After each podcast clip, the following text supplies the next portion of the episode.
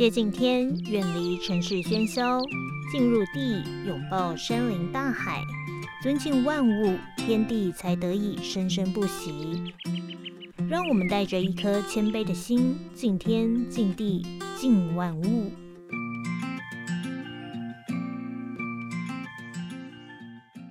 Hello，各位听众朋友，大家好，欢迎收听《敬天、敬地、敬万物》今天这一集的 Podcast。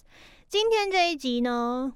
是我去宜兰的乐水部落采访的内容。那个时候我是在二零一九年年底十二月三十号的时候去采访的哦。因为是外出采访，所以会想要做很多集，比较划算嘛，都远远出一趟门了。所以呢，连同这一集，我会连续的三周做这个被遗忘的部落，也就是乐水部落的专题采访内容哦。那呢？呃，我对漏水部落其实印象真的是蛮深刻的。其实我到每个部落印象都还蛮深刻的，因为我自己不是原住民族哦，所以到了一个完全不同族群的地方，我会觉得，哎，这个好特别哦，这个好不一样哦，就是处处充满惊喜。好，我就是一个非常好奇的人，什么都想问，什么都想去了解这样子。那呃，我在节目内容里面呢，我再去回味听一次哦，我就想说，哎，我一开始说这是我第一次开车去采访，不是啊？我为什么那时候要说第一次呢？但我不剪掉，怎么样？因为我再推回去回想，我是那个时候为什么会这样讲呢？嗯。我想是因为呃跨县市比较远的一次开车经验，出去采访的经验哦。之前那一次第一次真正的第一次开，只是开到新店山区，而且不算山区耶，因为我去新店那里采访的时候，那个路都是双线道啊，所以路是很大的。虽然这一次去宜兰的。落水部落这个路也是算蛮大的，但是真的是山区的路了。大家有开过台七线吧？就是旁边就是很广阔的河床，然后呢，另外一边就是非常陡峭的山壁了。真的是山路啊！好，而且并不是两线道这么宽哦。虽然也是有两线道的部分，但是部分区域也是让我觉得真的有。到深山采访的感觉，虽然是在山脚下的一个部落。OK，那今天的这个内容呢，主要就是会着焦在这个乐水部落，为什么他们要自诩为被遗忘的部落？这个还蛮特别的。他们为何会被遗忘？其实是有一段心酸的过去，心酸的历史啊。那现在他们的情况又怎么样了呢？我最近去上网查了，他们那边的路，哎，有开通的更完善了。其实已经没有被遗忘的感觉了。我在那时候去采访的时候就觉得，哎，他们已经做的算是蛮完整的了。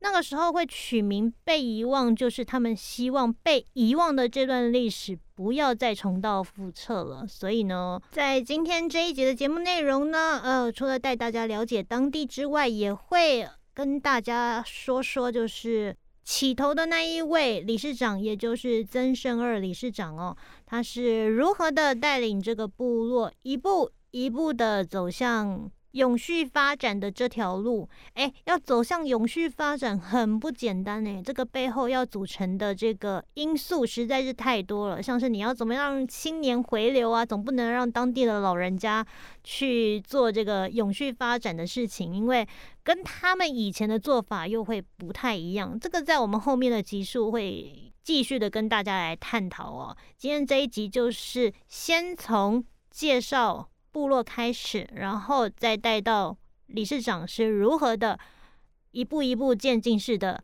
开始这样的一个地方的发展呢？相当精彩的内容吧。那关于我去采访的回忆，我就不再多说了，因为我听了一下我以前做的这个节目带，我说的还蛮详细的。除了有一点很不真实之外，就是那个我第一次开车出去采访，并不是啦。第一次是新店的那一次，就是我大概 podcast 的前几集的节目，林南吉老师的那一集哦。好，那呃，这个算是我跨县市的第一次了，所以在这边就是帮自己的回忆做个澄清吧。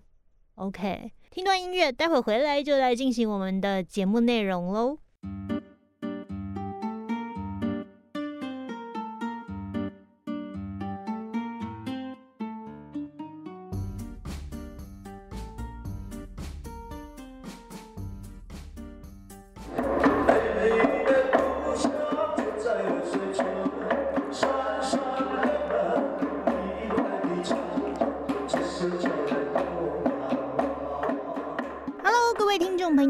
家好，欢迎收听《敬天敬地敬万物》，我是义军，这里是阿利安九六点三原住民族广播电台。今天要带大家走出录音室，来到位在宜兰县的大同乡。这次是我第一次独自开着车前往采访地点，之前呢都是由司机大哥或是摄影大哥来开车。我自己是希望能够以边玩边工作的放松心态来进行，不受时间以及空间的限制。可能我喜欢享受这种片刻的孤独吧，所以总觉得有人跟在身旁工作不是不行啦，就是有一种绑手绑脚的感觉。那因为我是第一次，还不是很相信我自己的开车技术哦，所以我选了一个山脚下的部落。Stop, stop.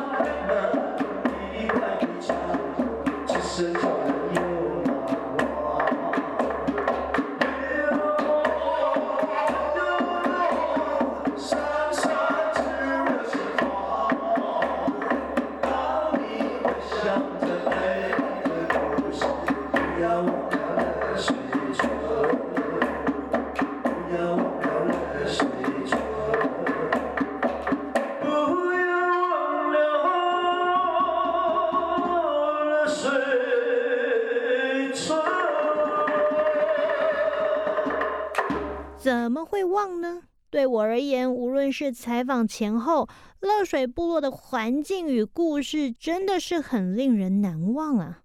还记得采访当天，虽然是礼拜一，但经过雪隧的车还是有点多，这让我有点惊讶。大家是不用上班吗？不晓得大家出了雪隧的洞口，是不是有跟我一样的感受？就是到了宜兰，有一种柳暗花明又一村的感觉。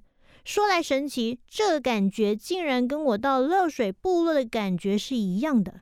沿着南阳溪的台七线，一边是高耸的山壁，一边是辽阔的河床，一直弯进乙五一这条县道，两边茂密的树林会让你以为要开始困难的山路了，但没想到路还蛮大，蛮好开的。那个时候边开车就边默默的想，改天一定要带我姐来这边骑自行车。一路顺畅的路况真的让我很难想象，这里被称为被遗忘的部落，曾经经历过二十多年的交通黑暗期。那个时候进出部落竟然都得跋山涉水。那啊，自从这个森林铁路哈撤除之后，嗯，在民国六十七年，嗯，啊撤除之后呢，这个就没有交通了。那没有交通之后呢？这个部落呢？你看它没有任何的连外交通。你看它从六十六年、六十七年拆除铁路哈，一直到民国八十七年才有这条五一线道通。哦，这个中间隔了二十年。对，这中间隔了二十年。哦，各位你看看，我们的人哈，不要说二十年，各位各位朋友，你只要一天没有交通，请问你能去哪里？一天就好了，对，你什么地方都不能去啊。不能去。所以，我们二将近二十年没有交通，你就知道那时候部落多可怜。嗯。怎么可能会有发展？嗯。所以我们真的被人家遗忘了。他如果说要去念书了，要去看病，或是到外面去采购，都要到对面的台七省道、台七县省道，要过这一条南洋溪。哦，麻烦呢。对，所以很多的那时候的年轻人了，很多都被水冲走了。哦，就为了要才能。要下去呀。嗯。对，要不然你就要跑到。对面那个那个那边有一座桥嘛，那个要走啊两个小时啊，才能够坐到车，要到那边去坐车。那有些年轻人图了方便就过水，有很多就被水冲走了。嗯，所以那时候就真的像你刚刚讲的，就是要走很远的桥过去。对，所以我国中、高中全部都过河。哦，真的。对，所以我们痛风很严重啊，都被那个水打嘛，那个脚都冷冷的，就全部都痛风。哦。所以这个这个部落呢，完全没有交通，所以也也没有完建设可言，因为你车子进不来。怎么会隔这么久？因为呢，他每年风灾这个铁路都要修嘛。嗯。那那一次风灾呢，非常的大。嗯。那很多的铁路都被冲走，最主要是林务局哈，他已经开始慢慢的不伐木了。哦。从民国六十六年、六十七年开始就不伐木了，他开始怎么样？慢慢来推所谓的生态旅游。嗯。对，到了民国七十年，就完全就不再做任何森林的砍伐的作业。嗯。啊，民国七十一年就开始推生态旅游。嗯。对，所以就不需要这个我们讲的。运材的森林铁路了，嗯，所以呢，造成我们部落没有任何怎么样的一个交通，连外交通。所以说，呃，这是过去的是我们一个部落呢，生活非常悲惨、非常严苛的那那个年代啊。所以我们提醒部落主人，不要忘记过去我们那个非常刻苦的年代跟生活。嗯，所以我们要努力，我们要合作才可以。备用的部落它的含义哈，简单分成两个部分呢。第一个部分就是说呢，就是提醒我们族人不要忘记过去呢我们悲怆的岁月啊。其实呢，这个部落在过去是很很热闹的，嗯，很繁荣的。因为过去这个部落是在后山，在后山部落，那跟日本打仗嘛，嗯，那打输了之后呢，就被强迫迁徙到这个地方来，嗯，啊，到这个地方来之后呢，那么这个部落就很早就接触我们讲现代的文化，是像日本文化嘛。所以呢，啊，当初呢，日本在这个地方，它的所谓的驻在所，啊，像像警察局，嗯，啊，还有一些军队，啊，都在这个地方。所以在日据时代，这个就是一个行政中心。嗯。啊，那到了我们讲国民政府的时候，那时候呃设这个所谓的怎么样这个太平乡，那之后变成大同乡嘛。那第一个乡公所的所在地呢，也在这个我们这个村里面，这个部落里面。嗯。那加上这个部落过去呢，跟这个太平山呢的林业伐木事业结合，所以这个部落呢，呃过去有一个怎么样啊，森林铁路的车站。嗯。你看。整个原住民的部落有车站的，有火车经过，大概就有这个部落。有原住民，有汉人，有客家人，啊，有很多的族群。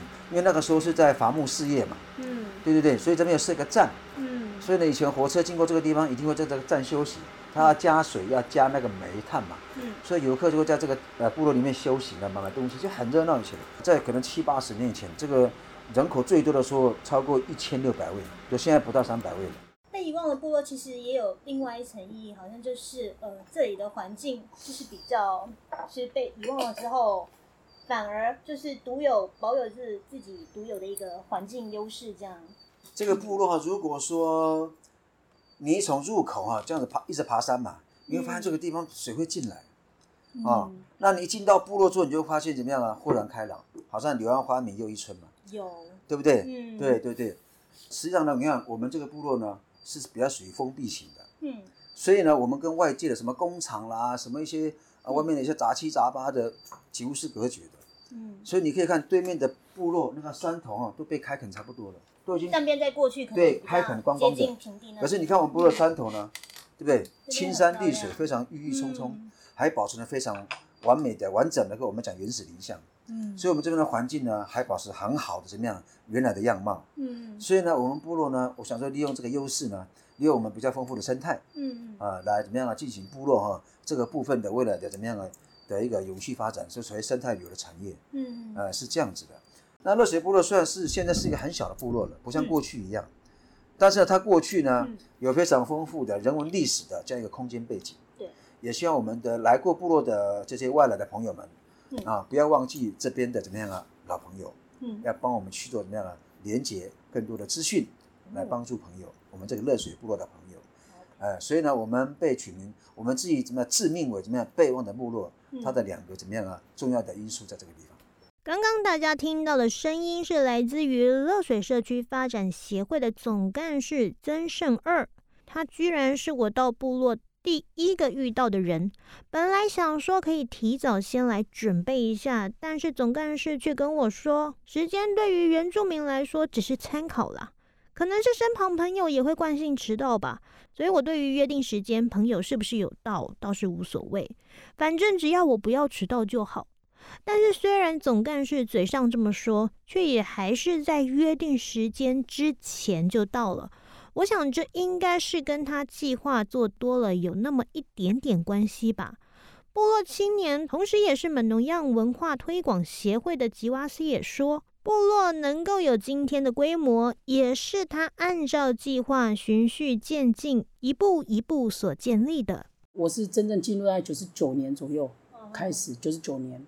然后九十九年就进入跟热水社区，我们以前就是热水社区发展协会，在那里开始，他就写了个计划，就是劳动部的这个专案，写这个劳劳动部的多元的就业方案。他一一次就是写计划就三年，那这三年我们年轻人有几个年轻人，当初也只有两个，两个年轻人就是跟着他一起这样这样哦。从以前啊，最早最早就是四年的圆明会的那个重点部落，四年，那四年我们就跟着他了。就跟着他一起一起来。当初以前什么都没有，连传统建筑什么建筑都没有。就他开始写计划，那四年的圆圆明会的那个计划就很大案子嘛。我们开始先从这个传统建筑开始建立起来，一步一步啦。那我们就人力进来，然后我们慢慢就软体硬体慢慢的做起来，一直到现在。所以那时候他本来想说，如果按照他的整整个规划上，十年后一定会有一台游览车、两台游览车这样。你看。就现在已经不止了，现在一步步一直来一直来，我就觉得哇！一开始我们年轻人也本来想说，哎，我也是刚毕业回来，想说啊，好像部落也真的没什么事做。可是就有他这样子带动我们整个部落的族人。你看，从以前我们从一百年开始，他就开始先写计划，然后有一些政府的资源，然后像劳动部的多元的这个东西进来，我们就很多年轻人慢慢回来，那我们就开始做这三年、三年、三年，一直起步到现在。所以才有今天这个小小的一个成绩。我们之前年轻人很少哦，这边有一些就业机会之后，然后年轻人都回来，都能够回来来推自己的文化这样子。让部落青年回流是每个部落当今最重要的课题之一。但是要如何让青年回来有工作机会，才是最根本的源头。想知道总干事是如何一步一步的让这个被遗忘的部落华丽转身，成为令游客难以忘怀的人间乐水吗？歌曲过后就来为大家揭晓总干事唤醒部落、唤醒族人的方法。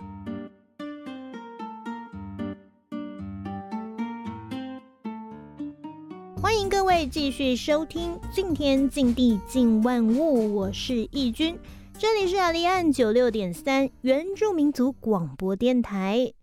天地万物孕育了无数的生命，为了保有天地万物所赐予的一切，人们的生态环保意识也逐渐的抬头，认知到无论身在何方，永续发展始终脱离不了天地万物的生生不息。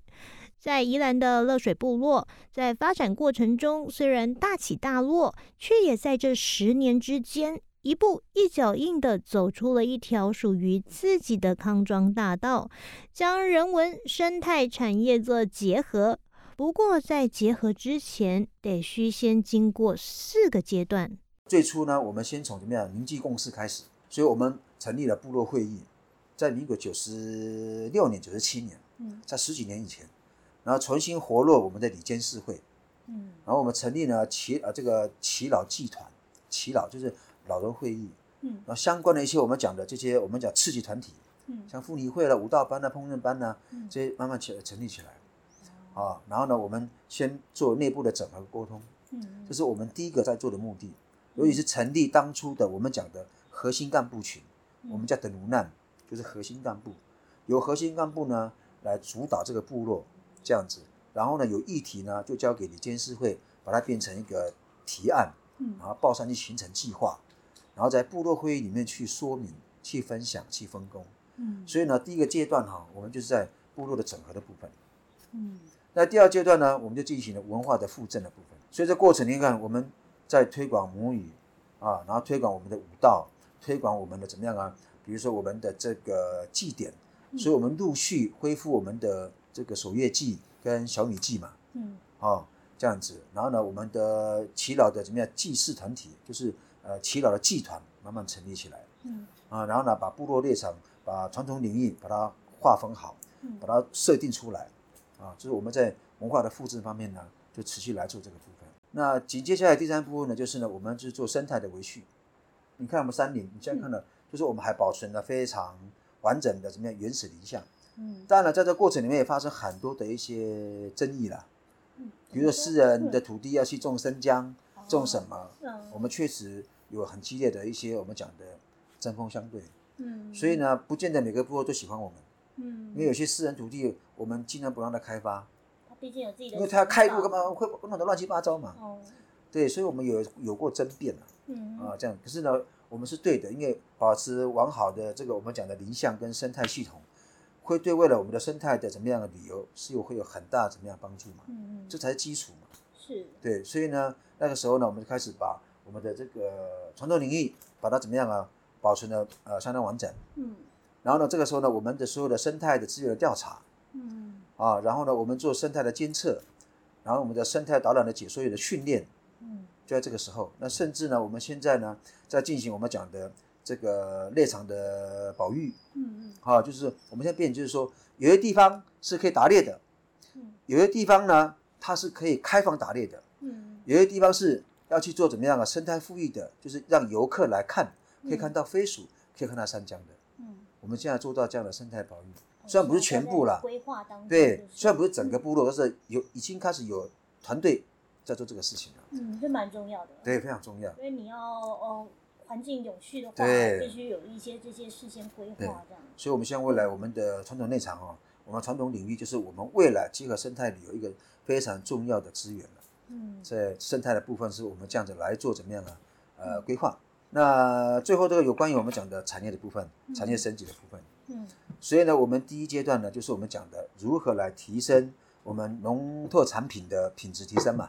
嗯，所以我们就刚开始呢，我们就先推我们讲的无毒产业。所以呢，我们当时哈，我们第一年的时候哈，嗯，部落没有人看好我们，都嘲笑我们谁？啊，部落？那怎么可能？你们有四个部落组成。对对对，我们怎么可能？哦你说这个东西不吃不吃肥料不撒农药，就跟你一样不吃饭不吃菜，你会活下去吗？这个好像大家发展有机都会都会经过，一定会经过这个阶段。对，觉得那那我钱少赚怎么办？我就跟我就我就跟他讲说，吃饭很重要，可是呢，你还是可以吃面啊，吃水饺啊，你可以吃馒头吃包子啊。是，所以说一定要只能吃饭。当吃饭对肠胃不好，甚至造成生命危险的时候，我当然可以改吃包子馒头吃面啊，嗯，对不对？对，为了永续嘛。嗯，所以呢当初啊。部落呢，完全没有这种我们讲的友善农业的概念，就所谓有机的概念，没有这个概念。嗯，那我们当时呢，我们最早以前我们先请牧师帮忙，哦，就一户。嗯，那个时候的牧师呢，他呃虽然不是很支持，可是也不反对。嗯，可是呢，他也愿意帮助部落。嗯，所以当初呢，农地我们来给他，我们租给他一毛钱都不收。哦，机具那个我们讲的耕耘机，啊，我的耕耘机送给他。哇我爸爸的耕耘机啊，打了个打那个耕耘机啊，你自己也付出不少，我就送给他，一毛钱都不拿。是，啊，然后呢，所有的这个苗、嗯，肥料都是我们来提供。嗯哼，牧师你一毛都不要提供，你只要去做就好了。是，对，我们刚刚做做三三分地而已。哦，那个稻田呢，只有三分地。嗯哼，然后第一年呢，种出来之后，那时候我们稻子哈，实际上我们卖给别人，把它变成稻米哈，差不多一公斤十五块左右。嗯嗯。十五到二十块而已，然后呢，我们卖到平地，平地呢就把它炒一炒呢，就变成一公斤，呃，差不多三十块、三十一块，嗯，那个米价这样子，嗯，所以我们卖给别人，大概顶多就是呃一公斤，呃，就是怎么样，十五块左右而已，嗯，可是呢，牧师那边种出一个我们讲的无毒，那这这个我们就要跟农会合作了，哦，要经过农会相关部门的一些呃辅导跟一些验证嘛，嗯。所以呢，种出的我们讲的这无毒稻米之后呢，我们卖给游客是卖一公斤一百块，嗯嗯，跟一公斤五十块原出的差很多了嘛，嗯，啊，然后呢，而且对有赚的，赚了他都赚很多，然后呢，游客的怎么样啊？这个购买力也非常怎么样啊？非常的热烈嘛，嗯，然后呢，第二年我们就直接跳脱就进到有机农业，那时候只有四户参加，哦，对，然后呢，我们的有机农业呢，有机的稻米哈，因为我们是日晒米嘛。嗯。然后我们就卖出一包一公斤哈，一百五十块，所以你看一百五十块跟一公斤十五块差了十倍的价格。嗯，啊，到现在你看我们的有机日晒米供不应求。你知道吗？其实米在乐水部落的历史可以说是相当的悠久，从日治时期就开始栽培至今，已经有数十年之久，可以说是族人栽培历史最久的作物，是台湾最早种植水稻、吃年糕的。原住民部落。既然说到历史，就让我们再深入了解一下乐水部落吧。其实乐水部落是由四个部落组成的哦，分别是东垒、马伦、智脑以及东西向四个小部落所组成。而热水部落哈，它有呃四个社区呃组成的，其中有一个叫怎么样？东西向那个是汉人的，那我们就不不列在我们怎么样啊？嘎嘎的范围里面。所以真正属于泰雅的就是三个部落。嗯。所以你现在做叫智脑部落，对，嘎啷基闹。嗯。那中间呢比较大的叫马伦部落。嗯。然后再往旁边一点叫做东雷部落，这三个部落。刚好像都有经过。对，经过，一路上都会经过。所以你们这是最里面的。对，我们最里面的。对你再走过去，你就要你就要掉到山崖里面去了。没没路了吗？好像可以通到那个太 平山的。对对，那边山上，然后再过去那个里山那里。对，所以说你来你来我们部落，你就不要左转右转了。哎，你一左转右转，你可能就跑到台中县了。对对对。要不然你跑到到这个桃园市去了，所以你就走直走就对了。好的好的。啊，那像这个智脑部落哈，智脑部落呢，它现在就十几户而已。嗯。它过去呢，就是在呃，大概在民国十六年。啊，民国十六年的时候，啊，那时候还是日据时代嘛。嗯。那据我所了解，我们做田野的时候呢，去采访，那获得了两个结论。第一个，有人讲就是说呢，呃，你知道过去泰雅族是个迁徙民族嘛。嗯。啊，他迁徙民族。那有人讲说，他们居住的地方，我们真正的怎么样的部呃，这个智脑部落是来自于后山的世纪部落，阿拉斯基棍。是。世纪部落啊，世纪部落呢又来自于蒙诺亚，就是我们祖先那个地。我们泰雅族。大概至少迁了五六次以上了，那个部落很广。那我们就是从世纪部落迁过来的。听说那时候以前因为人开始没有开始变多了，人变多了，地方就变少了嘛。那食物也变少了。嗯，对，那就是就是这有些哦他们的怎么样啊？家族的长老就是说，你们是不是可以到别的地方去找到个新生地这样子？就是慢慢找嘛，迁嘛，啊，但迁这个地方应该是第三个、第四个地方了。他们最早在别的地方。到最后到这个地方来是最后一个迁徙点。嗯，那个时候是日本时代，民国十六年，然后呢定居在这个地方，所以他是因为怎么样啊？这个食物变少了，住的地方不够了，人变多了。对，这是第一种说法。那第二种说法，有人讲说，这个家族就这个嘎嘎，嗯，这个团体呢脾气不好，个性不好。哦，是。呃，就是喝酒醉什么，有时候喜欢去割人家耳朵。哦。因为泰雅族以前都是靠武力嘛。这么凶，哎，然后就是他们会排斥，嗯，被排斥情况呢，他们就叫怄气嘛，嗯既然这个部落不选我们，那我们就自己离开了，然后就离开到这个地方，嗯所以他是他这个这个正脑部落的迁徙呢的缘由哈，有有这两个说法，嗯，那再过去那个马伦部落是。啊，马伦部落呢有两个小团体所形成的，嗯，第一个是最早在那边的部落，嗯，他民国一年、民国二年，那个部落是从对面那个雪山呐。以前有有咱们有三个小部落，一个叫把棍，一个叫达汉，一个叫比亚干，都是傣亚的，都傣亚的三个很小的部落，是，对不对？因为那时候呢，日本人哈，他的里藩政策嘛，就是大正一年、二年，嗯，他们去怎么样惩罚狗干嘛，就是复兴乡的，那他们的军营呢，就在我们部落嘛，这个区域嘛，是，所以呢，他们就从那个对面这个山呢，蒙蒙那边哈，就是到巴林去嘛。哎，他会经过对面这个山嘛？是，所以那三个小部落呢就备受威胁了，哦，所以他们就逃离。嗯哼，对，有些部分呢跑到后山，有些部分跑到旧金阳，他们原来的部落。嗯，然后有些部分呢就是来到现在的马伦部落的上方。嗯，那时候好像就不到十户了，好像七八户而已，不到十户的住家。嗯，然后到了民国十四年，就大正十四年，民国十四年，嗯，那蒙罗亚事件发生的，就是我们那个蒙罗亚跟日本打仗嘛。嗯嗯。就打得很很凄烈啊，很很凄惨，打得很很壮烈了。那东京有很多很很很令人动容的故事了哈。嗯。那最后当然被打败嘛，啊，最后被打败了。那被打败之后呢，他们就怎么样啊？被日本拉到这个地方来。嗯。啊，那最早是到山西那边呢。嗯。然后到天正平那边两个地方，他们都不要。嗯。因为没有怎么样啊，没有猎物，那他们就住在怎么样啊？我们讲看到那个原来住在马伦部落那个七八户啊。嗯嗯。山脚下。是。他们迁到那边，那迁到那边之后呢，这这两个部落嘛。嗯。那现在他们住这个中间这个地方是他们的旱田。嗯嗯。以前种什么样那个栗，很像类似高粱啊，栗啊。那个栗呢，我们的称呼叫板嫩，所以板嫩板嫩板嫩板嫩板嫩板嫩板嫩板嫩就变马伦了。哦。所以呢，马伦部落就来自于这个栗的称呼，所以叫马伦部落。啊。对，所以呢，日本人看到这两个。马伦部落小部落嘛，还有我们挪亚的部落在下面嘛，嗯嗯，跟他们讲说，你们来上下全部迁到这个旱地这边，大家住在一起。哦，所以上面的拉到中间，下面的拉上来，住在一起。比较大这样，比较大的。就当初呢不太愿意，上面那个小部落不愿意。嗯。他说：“门罗亚呢，都打仗过的，都很有力量，都是男孩子嘛。”嗯哦。啊，他说，到时候他们娶我们的小姐，我们的马伦部落就消失没有了。多少会有顾虑啊。对，我们他们就没有了，他们人就不见，所以他们就讲好了。嗯。饼加烂，所以我们答案的阿嘎最高的指导原则就是事先讲好的，叫饼加烂。所以他们讲好就是说，以后不管是门罗亚的娶马伦的小姐，还是马伦的娶娶门罗亚的小姐，嗯，通通都要姓。马伦的姓氏，所以呢，门罗亚的男孩子比较多嘛，因为都是都是以前打仗的嘛，所以他们娶马伦的小姐比较多嘛。嗯嗯。比如说门罗亚的这个男生啊，他姓王，这个门罗安的这个女孩子她她姓陈。嗯。可是他们生的小孩要要姓陈，要姓妈妈的。嗯，当初协定。对，协定好的。哦，是哦。所以很多人怀疑，哎，你们这 你们这个部落，他族是母性社会吗？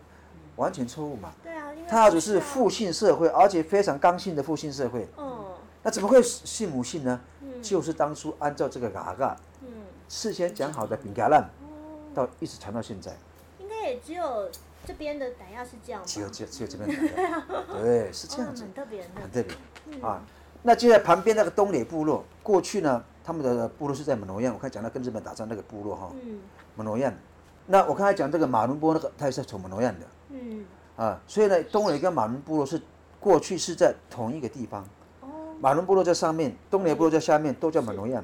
这个马伦波被打败之后，这这个马伦部落就迁到这个地方来。啊，这个东雷部落在下方的部落比较小，他们经常哈，就是跟啊对面的世纪部落啦、南山啦，甚至这个复兴乡。我知道那边有一些。对他们因为猎场的关系，然后争夺猎场，他们部落小，他们经常会抢不赢别人。嗯。所以最后呢，他们就迁徙，离开那个地方，找到找去找新的猎场，嗯嗯，这样子就到这儿。对，然后他们就迁到这个地方来，嗯，然后他们也经过好几次的迁徙，他们也是很很离心呐，很离散呐。然后呢，因为怎么样，呃，地表的改变，比如说土石流啦、山崩哈，他们就开始跑嘛，跑跑跑跑跑跑，这样怎么样去了好几个地方，嗯，那最后呢，在民国三十四年，那时候中日战争，日本被打败了嘛，嗯，所以日本在民国三十四年。就一九四五年被打败了嘛，对，对不对？打败之后呢，日本他们的军营在这边嘛，嗯，他们就离开了，在民国三十六年，嗯，所以民国三十六年之后，那东雷部落散居在各个山头的东北部落呢，就慢慢的集结来到原来的日本军营这个地方，嗯，来居住，嗯，就形成现在的东北部落，嗯，所以呢，到了民国六十年、六十一年，嗯，那民国六十年那时候，因为我们讲地方自治嘛。行政哈的一个区域的划分嘛，然后呢，他就把怎么样啊？这个过去呢，对面那个英式部落呢，也是属于我们这个村呢。哦，是。叫浊水村。嗯嗯。以前就是跟日本人民时时代一样，它是不是弄成一个村的？嗯。那民国六十年呢，因为这个行政区域的重新划分，南洋西以北英式就划开来了。嗯。以北的英式呢，独立成为怎么样啊？英式村。嗯嗯。啊，然后呢，以南的。东雷、马伦、智脑，就现在三个部落成为热水村，改成热水村这样子。对，所以从此就分开。所以以前英式跟热水是同一个村的。哦，行政划分的时候对分开。所以原住民部落很可怜的，都是被都是被怎么样啊？这个呃政府啊这样划来画去，编来编去。不同的时代的变迁给。他们也不管你们的怎么样啊，呃。系统啊，你们的血缘啊，文化还有各方面，不管反正就是那个村，就是那个名字，就乱起一通。什么时候变热血了？嗯，什么时候变英式了？陈英式跟我们什么关系？你应该把它原来的部落的名称，它才能够连接文化嘛，你才能够去以文化来整合部落嘛。我们常说知己知彼，百战百胜。台湾原民文化因为政权而被消磨殆尽。部落也因为治理方便而被迁来迁去，被迫离开自己的家园、自己的土地，搞得有家归不得，更因为不被了解而搞得有名取不得的这种怪异乱象。以前部落无论被迁徙到哪，族人依然还是会记得自己的祖居地在哪。现在的部落虽然少有迁徙，但是为了求学求职，部落的青年不得不向外发展。不过，离开故乡再久，族人依然还是会记得回家的路。曾胜二总干事就是在外发展了大约二十五年之后，依然忘不了故乡的好山好水，一退休就直奔乐水。下一集我们除了要细说曾总干事与其他部落青年的返乡故事之外，还要跟大家分享傣亚的传统文化，要如何透过祭典凝聚各部落力量，并结合在地产业来发展、保留、活用并传承属于自己的文化。